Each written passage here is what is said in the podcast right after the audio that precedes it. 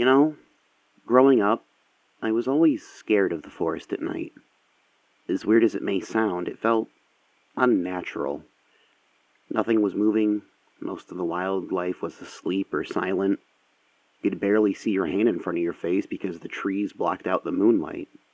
It was like you wandered into a completely different location from the forest that you knew during the day. But as I grew older, I realized the forest at night is probably one of the most natural events on Earth. The animals aren't just asleep, they're resting, restoring and conserving energy that drives them during the day. The growth of tall, healthy trees is what blocks out the moonlight, making it easier for nocturnal predators to hunt.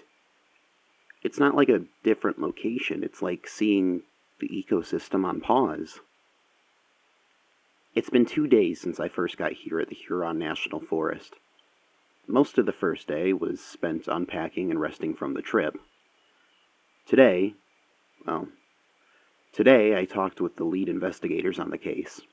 I wasn't expecting the FBI to be here, but I suppose something this big wouldn't just involve the Park Services anymore. Over the course of the past two months, over 30 hikers, visitors, and park employees have disappeared without a trace from the forest. Missing person cases in national forests aren't unheard of, of course, but such a large amount over such a short period of time, all in the same location? That's more than a little odd. Agent Holm and the rest of the investigation team pretty much declined to speak on the subject until more concrete info came to light the little bit of information that I did manage to get out of them was just that there hasn't been any physical evidence to speak of. Like, the victims just vanished. No fading footprint trails, no torn clothing artifacts, nothing. They didn't just disappear, no, they're gone. Completely. If it weren't for the reports and the fact that some of the victims worked for the park, it would have been hard to know they were even here in the first place.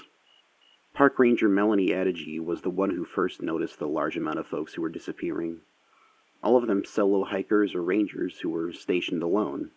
No one picked up on the pattern for two or so weeks because, well, they had no partner or family present to report them as missing. The reports rolled in slowly at first. The worried mother, Mrs. Betsy Dahl, was the first one to call. Her daughter, Ranger Georgette Dahl, was stationed alone at one of the lodges a bit deeper in the forest. Georgette would call every night while at work, but Mrs. Dahl hadn't heard from her in a week. After that, it was Mr. Arthur Santoro. His son was on a solo camping trip that was only supposed to last three days. Again, after not hearing anything from his son for a week, Mr. Santoro grew worried. Then it was Dr. Madeline Ross calling about her husband, James Waller about his wife. The calls and reports became more and more frequent to the point where there were sometimes multiple a day. Thirty six folks in total are gone. There aren't many theories or ideas yet about exactly what happened.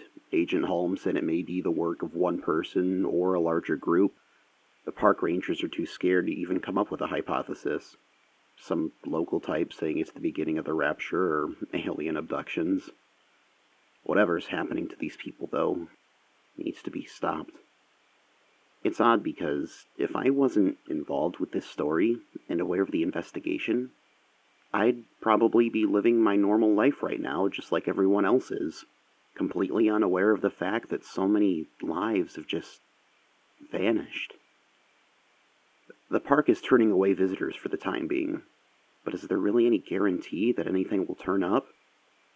It's such a large forest, and without a single piece of evidence, now for almost 40 people, it seems. But I digress. Now isn't the time to editorialize.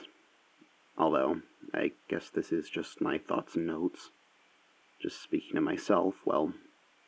Well, and you. What do you think, Miss Cooper? Does it seem like there's any hope of finding these people? My heart wants to say, of course, but my head certainly tells me otherwise. I don't want to postulate too much, but it's quite possible that the. What? Hold on, they're calling for me over by the lodge. I'll be right back.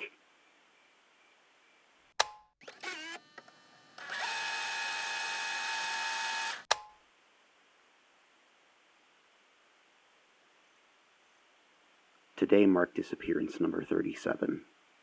12 year old Marcus Whelan was reported missing today by his teenage sister. He came on a trip with her and some of her friends to go hiking for the day. His sister, Jamie, said that one moment he was walking behind them, and then the next he was gone. Of course, Jamie thought he just wandered off or stopped to tie his shoe, as kids do.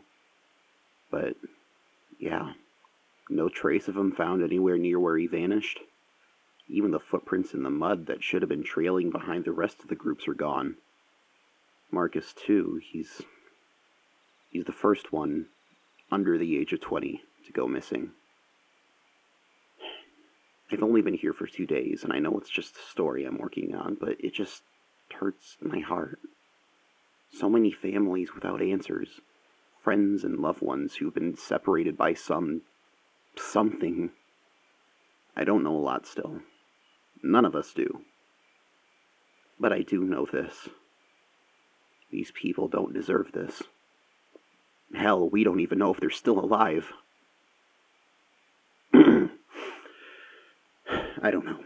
All we can do, all I feel like I can do right now is just sit and wait.